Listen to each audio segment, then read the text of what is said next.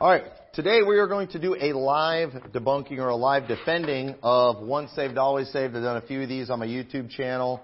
And this one is from, his name is Greg Soretta, or I forgot what the YouTube channel is called. But um, I want you to watch this. I want you to, he, he uses all King James scriptures, which most of them don't do. I want you to see, I want you to pay attention to the scriptures that he uses because we're going to go to all of them and just show you just mistakes that people make. Um, some of these look like rookie mistakes. Some of it is just probably full blown manipulating of the scriptures because clearly he's a false prophet. But it's very important. You know, you all are used to hearing preaching where I'll get up, make a point, use a scripture verse.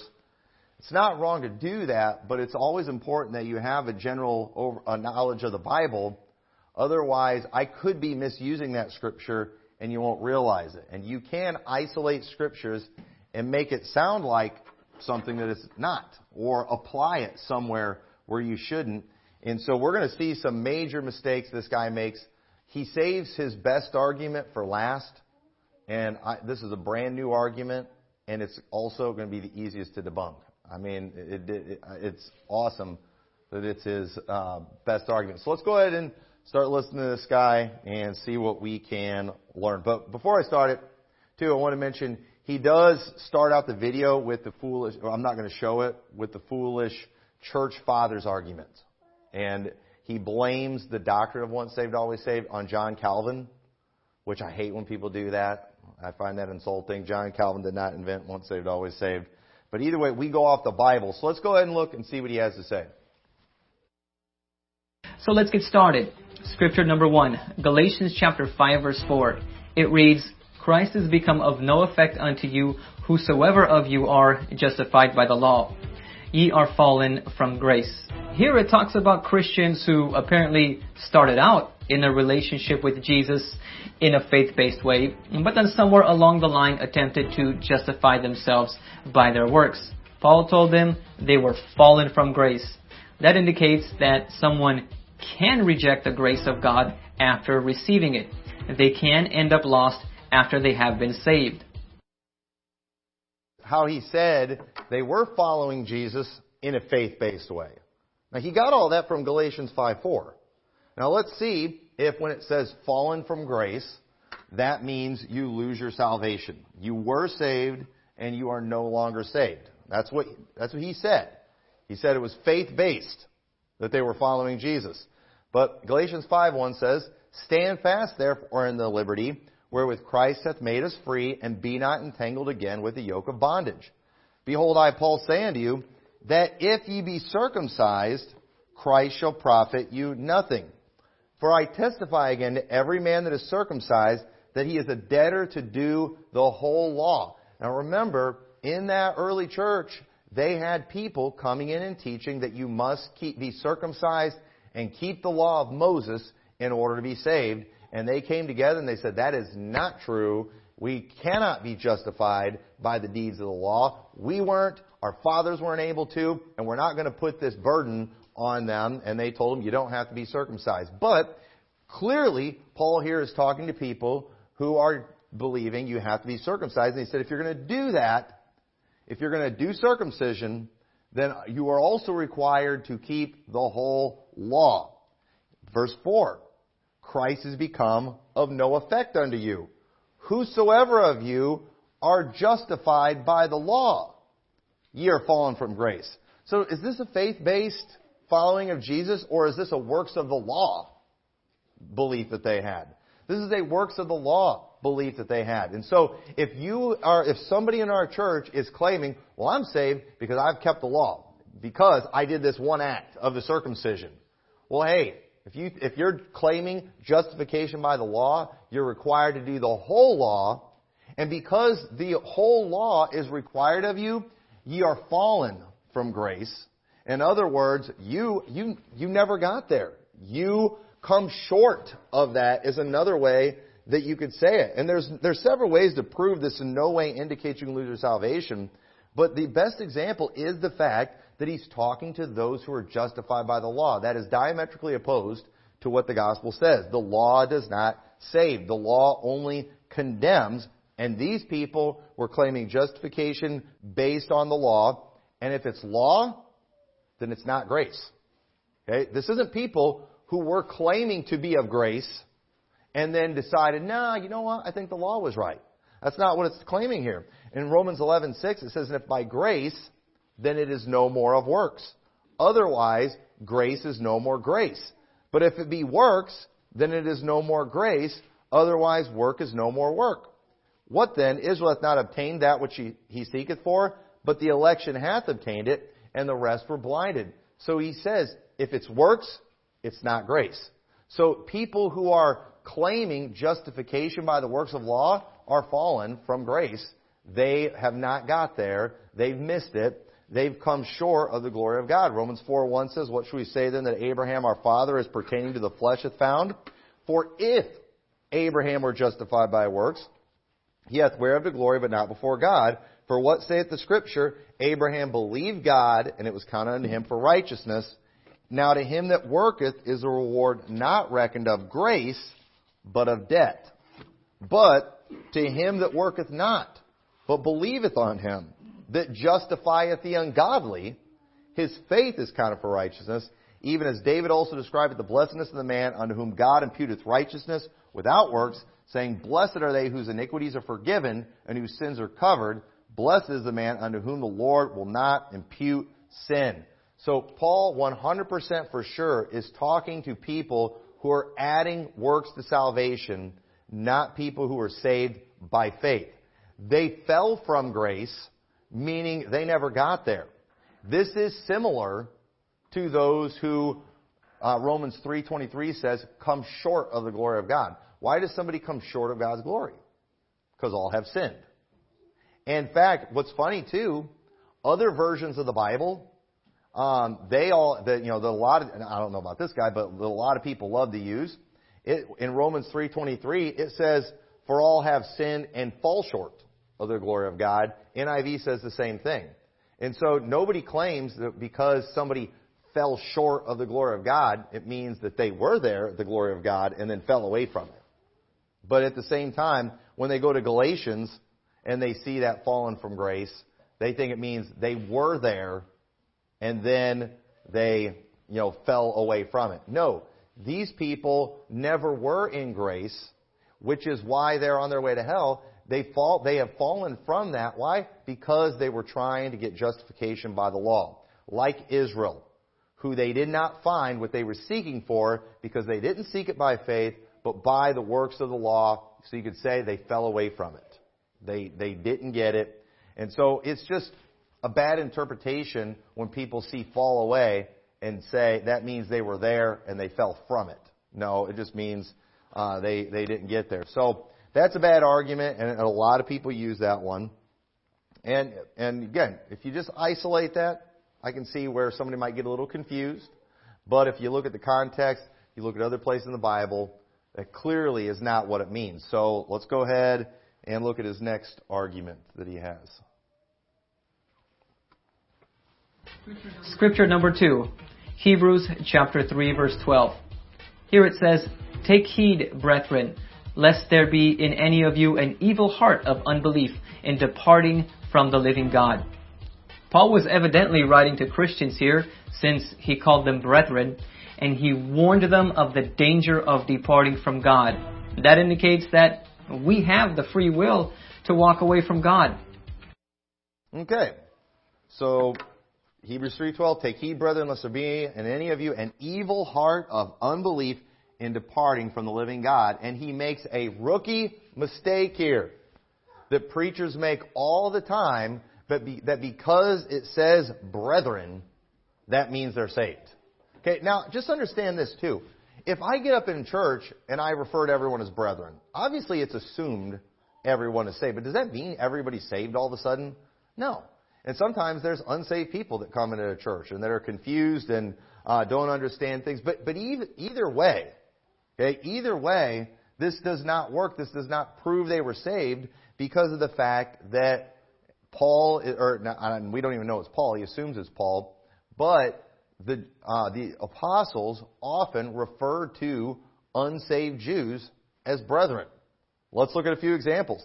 Acts 22, when Paul is preaching to the Jews that just beat him up and had him arrested because they thought he brought a Gentile into the temple, he said, Men, brethren, and fathers, hear ye my defense which I make unto you now.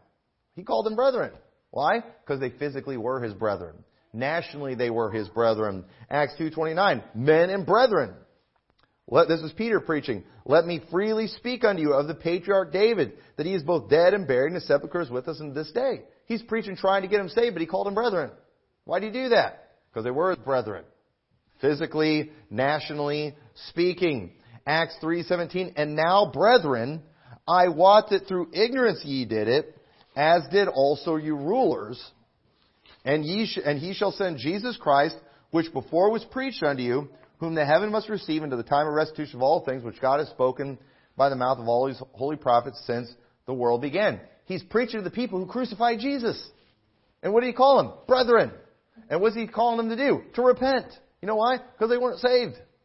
So, Acts 7, Stephen, who's preaching to the people that are about to stone him.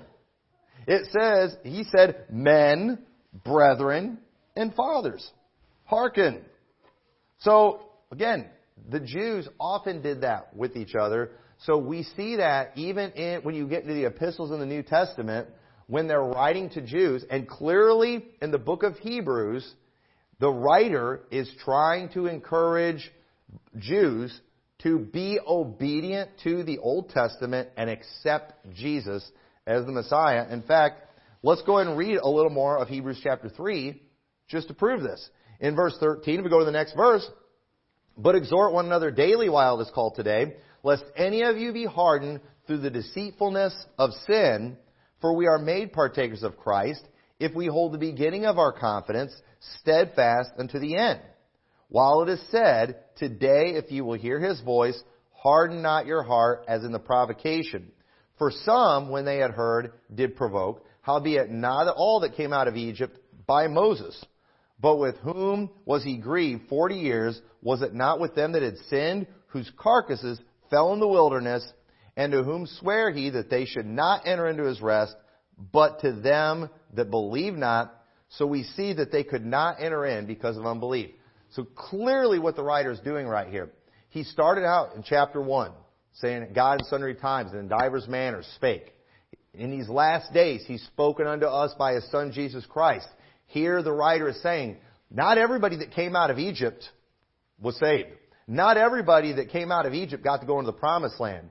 There were people that God was grieved with for 40 years. Why was he grieved with them? Because of unbelief. And you know what he's telling the Jews that he's writing to here? Let's not make the same mistake as our fathers. We are entering a new era. We are entering a new era where we've got a new high priest. We're entering a new era where we no longer have the sacrifices anymore. He's t- showing all these things that have changed under the new covenant and they're in a transition period like they were when they came out of Egypt. And he's saying, don't make the same mistake as our fathers and have an evil heart of unbelief. Jesus is the Messiah. He was made of the seed of Abraham. He was a priest after the order of Melchizedek.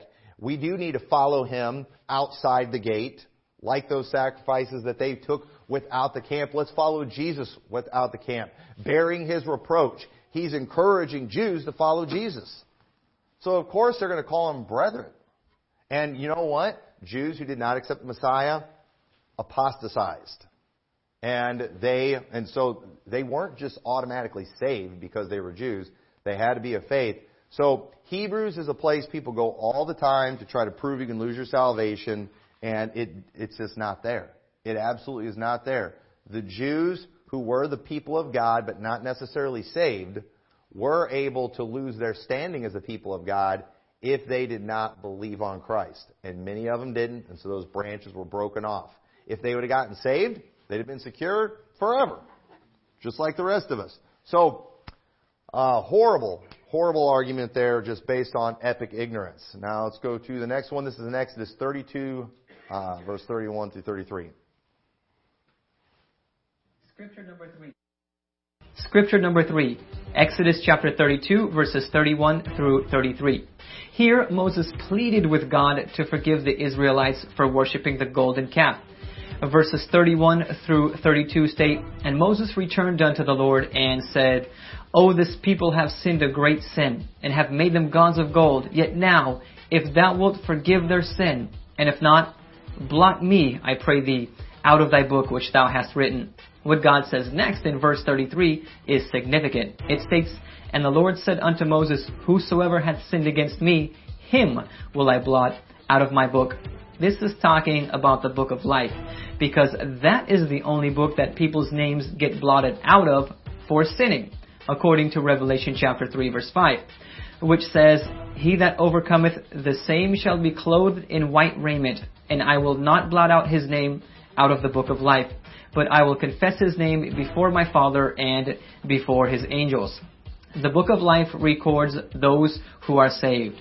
For example, Revelation chapter 20 verse 15 reads, And whosoever was not found written in the book of life was cast into the lake of fire. So if your name could be removed from the book of life for sinning against God, that means you can lose your salvation. All right, this guy, he is the master of assumption he assumes that if your name's in the book of life, it means you've been saved. No, it just means you have life. And you know what? He is right. If you sin, your name will get blotted from the book of life unless you receive the gift of eternal life. Then your name will never be blotted out of the book of life. So he, because God said, Whosoever has sinned against me, him will I blot out of my book. That's true which is why we need cleansing, which is why we need our sins not imputed unto us, so our names will not be blotted from the book of life, so we will receive the gift of eternal life, and so our name will not be blotted out. Now, you went to Revelation 3, in verse 5 it says, He that overcometh shall be clothed with white raiment, and I will not blot out his name out of the book of life, but I will confess his name before my Father and before his angels. So, what does that mean, not to overcome? He who never sins? because that's going to be nobody. Or could John be talking about the same thing he wrote about in 1 John 5 4 that says, For whosoever is born of God overcometh the world. And this is the victory that overcometh the world, even our faith. Who is he that overcometh the world? But he that believeth that Jesus is the Son of God. So, folks, your name can't be blotted out of the book of life if you, or your name can be blotted out of the book of life if you sin, because the wages of sin is death. But just like Moses interceded for Israel in that day when God was going to kill them all, Jesus Christ intercedes for us who have believed on him, and our names will not be blotted out of the book of life because payment has been made. So to use that passage to prove that you can lose your salvation is just, again, Ignorance of epic proportions. That is not proof. These are assumptions. Let's go to the next one. We've got a lot more. I want to try to get through all these. This is in John 15, 5 and 6. Commonplace people go to, and you guys probably know the answer to this one. Scripture number 4, John chapter 15, verses 5 through 6. Here Jesus said, I am the vine, ye are the branches. He that abideth in me, and I in him, the same bringeth forth much fruit. For without me ye can do nothing. If a man abide not in me, he is cast forth as a branch, and is withered, and men gather them, and cast them into the fire, and they are burned. Here Jesus makes it plain that we need to abide in him. The word abide means remain. In other words, we need to stay in a relationship with Jesus. It is our choice whether or not we want to do that. We can choose to end that relationship anytime we want. If that happens, Jesus said that our fate is to be cast into the fire to be burned. In other words, hellfire. All right. And I, I preached a whole message on this a while back. This is not about salvation. This is about bearing fruit. This is about reproducing. And it, we have to have Christ in order to do that. Israel had failed to bring forth fruit. When Jesus went to the fig tree, he cursed it. Why? Because there was no fruit on it. What was Israel's problem? They weren't connected to Jesus Christ. And without Christ, not only are we going to go to hell, but without Christ, we can do nothing. Without Him, we can't bring forth fruit. We can't get other people saved if we do not have Jesus Christ dwelling in us. And so I'm not going to spend a lot of time proving this, but if you go through John 15, it is very clear what that's talking about. It's about bearing fruit, and there's a lot of saved people who are not bearing fruit. And when it comes to the kingdom of God, when it comes to building his kingdom, they're good for nothing. In fact, sometimes they do more harm than good. It's because of the fact that they end up turning people away, you know, from the truth of God. And so, um, again, he just assumes, just like you, you know, a branch that doesn't bear fruit, you get rid of it. And what, and so people assume, well, that means somebody's not bearing fruit. God's going to take away their salvation, or he's talking about Israel who wasn't bringing forth fruit, and God replaced Israel with the spiritual nation because they weren't bringing forth fruit. Now, again, you can, you can make application to individuals, but at the end of the day, the real primary application of this is about, you could say that the branches that get burned are the ones that are without Christ because they bear no, they, they can't, they're not capable of bearing fruit. The ones who do bear fruit, you could say, are the branches of the spiritual nation. And so the thing is, it's been the church of Jesus Christ getting people saved for the last 2,000 years. It's been a spiritual people, not a physical people. It's been a people with the Holy Spirit, not a people with a physical temple. That's the direct application of that. And so to just uh, apply this to individuals or a saved person who just never succeeds in any area of his life to make it like they can lose their salvation. If this applies, it's just you're isolating the scripture, taking it out of context. So let's go to this next one, another common one from Hebrews that everybody does. It's like everybody recycles the same foolishness and stupidity. Hebrews 10:26. Scripture number 5, Hebrews chapter 10, verses 26 through 27. There Paul wrote, For if we sin wilfully, after that we have received the knowledge of the truth, there remaineth no more sacrifice for sins, but a certain fearful looking for of judgment and fiery indignation, which shall devour the adversaries. This is not talking about one sin, by the way. This is talking about continuing in a life of sin after accepting Jesus as your Lord and Savior. Sometimes Christians do sin, at times willfully, at times ignorantly. When we become aware of our sins and are convicted, we should repent and confess our sins to God in the name of Jesus. However, if we accept Jesus in our life and then live a life of constant sin, stealing, blaspheming, fornicating, using drugs and alcohol, and we don't repent from that, then Jesus' sacrifice doesn't count for our sins. That's because Jesus' sacrifice only counts for the sins that we repent from. That's why Acts chapter 3 verse 19 says, Repent ye therefore and be converted that your sins may be blotted out. That's a pretty scary thought there. He only saves us from the sins that we repent from. And it's just like, really? So this guy, has he repented of all his sins? I mean, does this guy have no sin in his life anymore? Or is it only the big sins that will cause him to go to hell, not the little sins? So this is heresy big time. Without going to a ton of scripture, Hebrews 9 is all about how there's no longer the physical sacrifices, the yearly sacrifices, the daily sacrifices, Jesus made one sacrifice once and for all. There was a time where if you committed certain sins, you would go and there, you could take an offering. You could give a sacrifice for that sin that you did.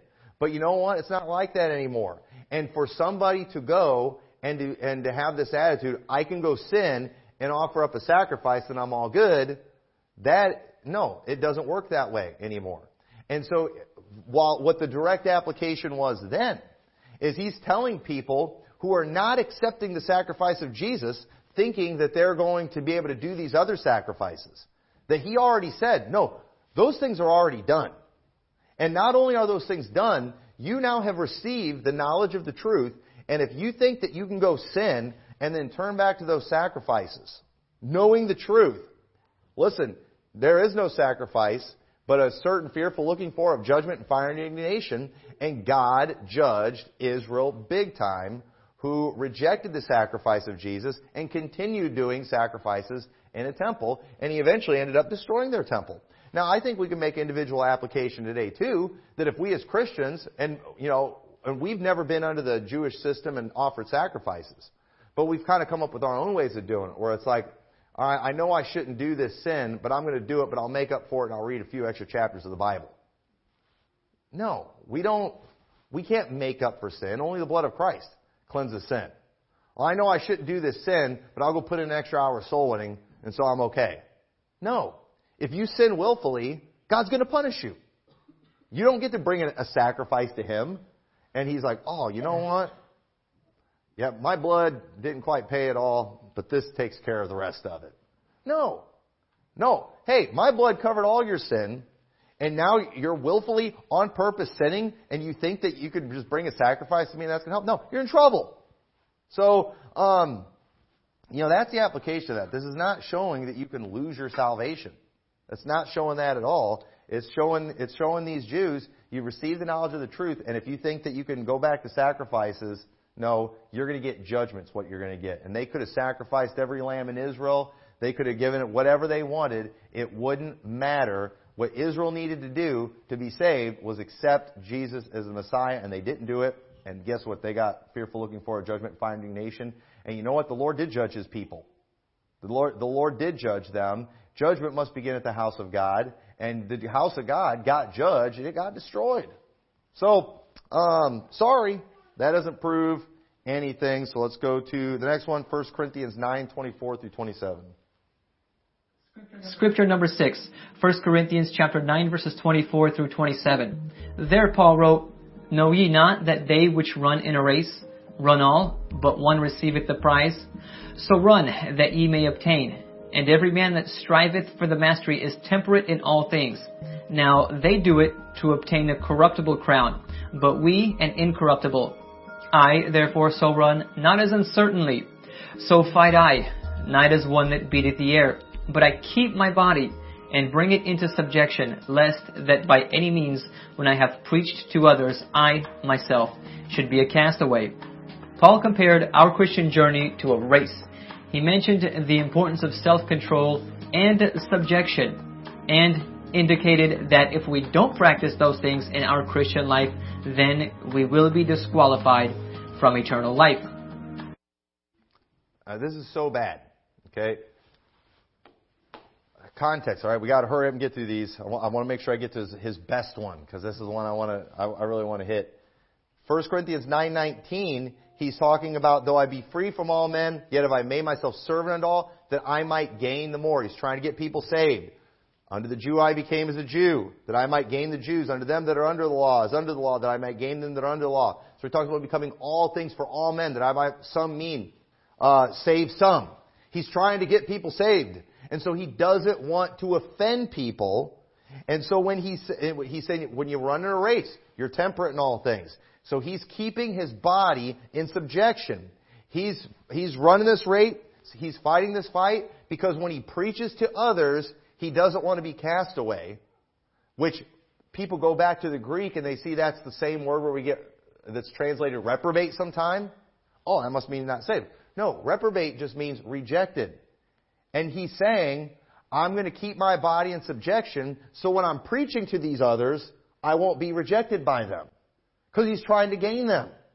This isn't about losing salvation. This is about getting people saved. And you know what?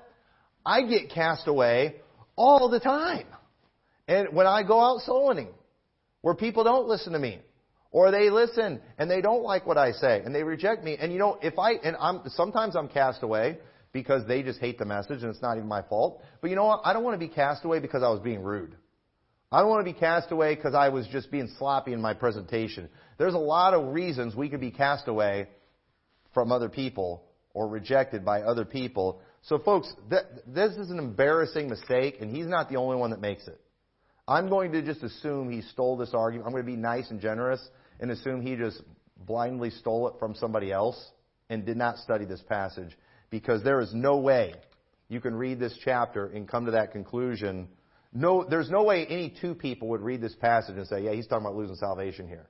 No, one person did it and people started repeating it. And it's an embarrassing argument. So let's go ahead and go to the next one, 1 Timothy 4 1. Scripture number 7, 1 Timothy chapter 4 verse 1. There it says, Now the Spirit speaketh expressly that in the latter times some shall depart from the faith, giving heed to seducing spirits and the doctrines of demons. That verse clearly indicates that it is not only possible to depart from the faith, but that some believers will depart from the faith in the last days right. I'm going to go ahead and play the next one too, because I, I want to hurt him get through these, and he kind of makes the same mistake in the next one. This is Colossians 1:23. You that were sometime alienated and enemies in your mind by wicked works, yet now hath he reconciled in the body of his flesh through death to present you holy and unblameable and unreprovable in his sight, if ye continue in the faith grounded and settled and be not moved away from the hope of the gospel, which ye have heard, and which was preached to every creature which is under heaven, whereof I, Paul, am made minister.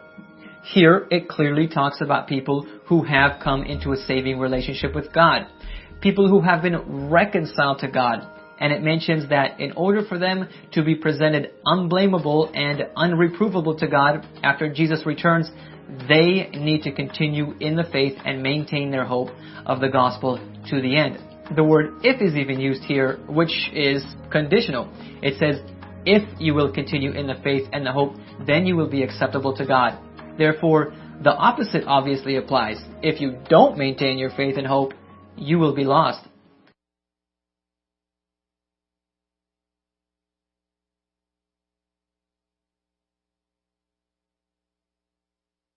All right, so mistake he makes on both of these is what does the faith even mean? He assumes that when the Bible refers to the faith, it's referring to saving faith. But the faith is more than just saving faith, it's our doctrine as a whole, it's our practices in general, it's, it's in the Christian way of life. That's what it means. And if we do not continue in the faith, we will cease to be effective in bringing people to Christ. And if we went through uh, all, all, the examples and uh, where it uses that, it becomes very clear what it's talking about. But I'll just I'll hit a couple things. So in 1 Timothy 4 1, it says, Now the Spirit speaketh expressly that in the latter times some shall depart from the faith, giving heed to seducing spirits and doctrines of devils, speaking lies and hypocrisy, having their conscience seared with a hot iron. And so he's encouraging people to, you know, continue in the faith, to continue in good doctrine. We're not going to go into all these things, but Ephesians 4, I think, says it the best, where it says, And he gave some apostles, in verse 11, some prophets and some evangelists, some pastors and teachers, for the perfecting of the saints, for the work of the ministry, for the edifying of the body of Christ, till we all come in the unity of the faith and of the knowledge of the Son of God unto a perfect man, unto the measure of the stature of the fullness of Christ, that we be henceforth no more children, tossed to and fro, and carried about with every wind of doctrine by the sleight of men and cunning craftiness, whereby they lie in wait to deceive. We want to be strong in the faith because we don't want to be blown around by every wind of doctrine. We don't want people to be able to spoil us and to make us ineffective as Christians. And sadly, there's a lot of saved people who are not effective, who are not living victorious lives because they have gotten away from the faith and maybe they quit being a Baptist and started being a Methodist or something like that. You know, you're not going to lose your salvation, but you know what? When was the last time you saw a soul winning Methodist? You know, it, you know, when was the last time you saw a Methodist just putting out all kinds of good doctrine and stuff like that? No, they're always a mess. All the, pretty much all the Methodists we talk to don't even know for sure if they're going to heaven. So uh, that's the mistake that a lot of people make. In First Timothy 2, it's all about behavior he talks a lot about behavior, but then it says in 1 Timothy 6:10, "For the love of money is the root of all evil, which while some have coveted after, they have erred from the faith." And pierced themselves through with many sorrows. Because that love of money, they erred from the faith. They got away from right practices. And they become disobedient. O Timothy, keep that which is committed to thy trust. In verse 20, avoiding profane and vain babblings and oppositions of science falsely so called, which some professing have erred from the faith. Grace be with thee. Amen. So they've made errors in the faith. They didn't make an error from salvation, but they're making error in their faith. And I, I don't have time to go through first or Colossians chapter one. We're almost out of time. Um, argument nine, he does the King Saul argument, but you got to listen to what he says about this because this is super easy to debunk. Scripture number nine, 1 Samuel chapter 10 verse 6. This scripture in speaking about King Saul and the meeting he had with the prophets says, And the Spirit of the Lord will come upon thee, and thou shalt prophesy with them, and shalt be turned into another man. King Saul was converted by the Holy Spirit. Verse 9 even says that God gave him a new heart. That's what conversion is all about. It's about changing our hearts and minds so that we want to serve God. But King Saul didn't stay that way. He ended up departing from God and becoming lost. King Saul continually disobeyed God to the point that in 1 Samuel chapter 15 verse 11, the Lord said, It repenteth me that I have set up Saul to be king, for he is turned back from following me and hath not performed my commandments. As a result, King Saul lost his connection with God. 1 Samuel chapter 28 verse 6 says, And when Saul inquired of the Lord, the Lord answered him not, neither by dreams nor by Urim, nor by prophets. 1 Samuel chapter 16 verse 4 even goes so far as to say that the Spirit of the Lord departed from Saul. He had lost the Holy Spirit. He was basically without God and lost at this point. He had totally backslid. Moreover, he became so desperate to receive divine revelation that in 1 Samuel chapter 28 Saul goes to the witch of Endor and ends up communicating with a demonic spirit that pretends to be the prophet Samuel, and the result was disastrous. He committed suicide in a battle against the Philistines the next day. All right, so notice several things there. First off, he said it was a demonic spirit, that it wasn't Samuel. Okay, uh, where do you get that from? I, I think it was actually Samuel that talked to him. But first off, and we talked about this going through the book of Judges. This, the Spirit of God would come on them, but in a different way. I preached a whole message about what the Holy Spirit brought in the New Testament. The Spirit of God would come on men like Samson, and he would have great strength. The Spirit of God came upon Othniel in uh, Caleb's younger brother in Judges chapter 3, and he gave him strength, and he was able to judge Israel and defeat armies. God, the Spirit of the Lord uh, came on Samson several different times. Was this Samson getting saved over and over and over again? No, this was just God's Spirit empowering them. And, and Saul had the Spirit of God come on him to give him strength and might so he could be successful as a king. David had the same thing. And when David said, Take not thine Holy Spirit from me, he didn't want to lose that special anointing from God that he had on his life. God gave these men special power with him. And I don't have time to go through all the books, uh, the passages and judges but the Spirit of God coming on them, it was. It came on them differently back then. This was not about salvation. Saul did not become saved when the Spirit of God came on him like that. He probably was already saved. And, and Saul, he went to be with Samuel after he died, and so did his sons. Even Jonathan. So I wonder if this guy thinks Jonathan wasn't saved too. Because Jonathan died that same day, and Samuel told uh, Saul, You and your sons are going to be with me. So, last argument here. I got to get to this. We are totally out of time. I wish I had more time to debunk these things, but it went longer than I thought. Scripture number 10, Revelation chapter 12, verses 7 through 9. It says, And there was war in heaven. Michael and his angels fought against the dragon, and the dragon fought and his angels, and prevailed not. Neither was their place found any more in heaven. And the great dragon was cast out, that old serpent called the devil and Satan, which deceiveth the whole world. He was cast out into the earth and his angels were cast out with him. Lucifer, who we now know as Satan, was created as a perfect angel in heaven. But as a result of rebelling against God, he was cast out. This is one of the strongest evidences for me that someone saved can end up lost. Lucifer was actually better than saved. He was created sinless and lived in heaven. The once saved, always saved doctrine was not a part of Christianity until John Calvin began teaching it in the 16th century. The Bible makes it clear. Okay, now here's the thing. Okay, Lucifer did sin and he fell. Man, because he said he was created perfect, but man was also created perfect. And he sinned and he fell. But guess what? Jesus never died for the angels. In fact, it says in Hebrews 2 5, for unto the angels hath he not put in subjection uh, the world to come, whereof we speak. But one in a certain place testified, saying, What is man that thou art mindful of him? Or the Son of Man that thou visitest him? Thou hast made him a little lower than the angels. Thou crownest him with glory and honor and didst set him over the works of thy hands. Jesus was made a little lower than the angels. You know what he was made into? A man. And just because, and just like man brought sin and death into the world, a man had to bring eternal life into the world. And Jesus came and did it through his death, burial, and resurrection. Hebrews 1:5. For unto which of the angels said he at any time, Thou art my son, this day have I begotten thee. And again, I will be to him a father, and he shall be to me a son. And again, when he bringeth in the first begotten in the world, he saith, And let all the angels of God worship him.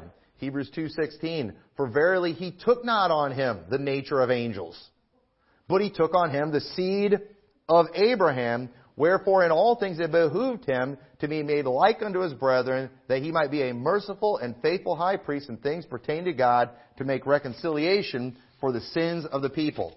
So, guess what? Several angels did fall, but Jesus did not become an angel and die for the angels. Man sinned and man fell, but Jesus did become a man and he died and paid for the sins of man. So you know what? We ought to be thankful and feel privileged for that. Satan can't get saved. The, the fallen angels cannot get saved. You know why? Because no perfect angel has died for them. And it would, have, it would have taken God, and God didn't take on him the nature of angels. The Bible tells us he took on him the seed of Abraham, and so he's able to be a high priest to us.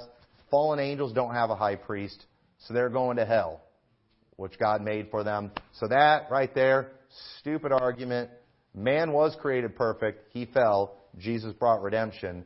We were born in sin, and we got saved, and we're secure because of our high priest.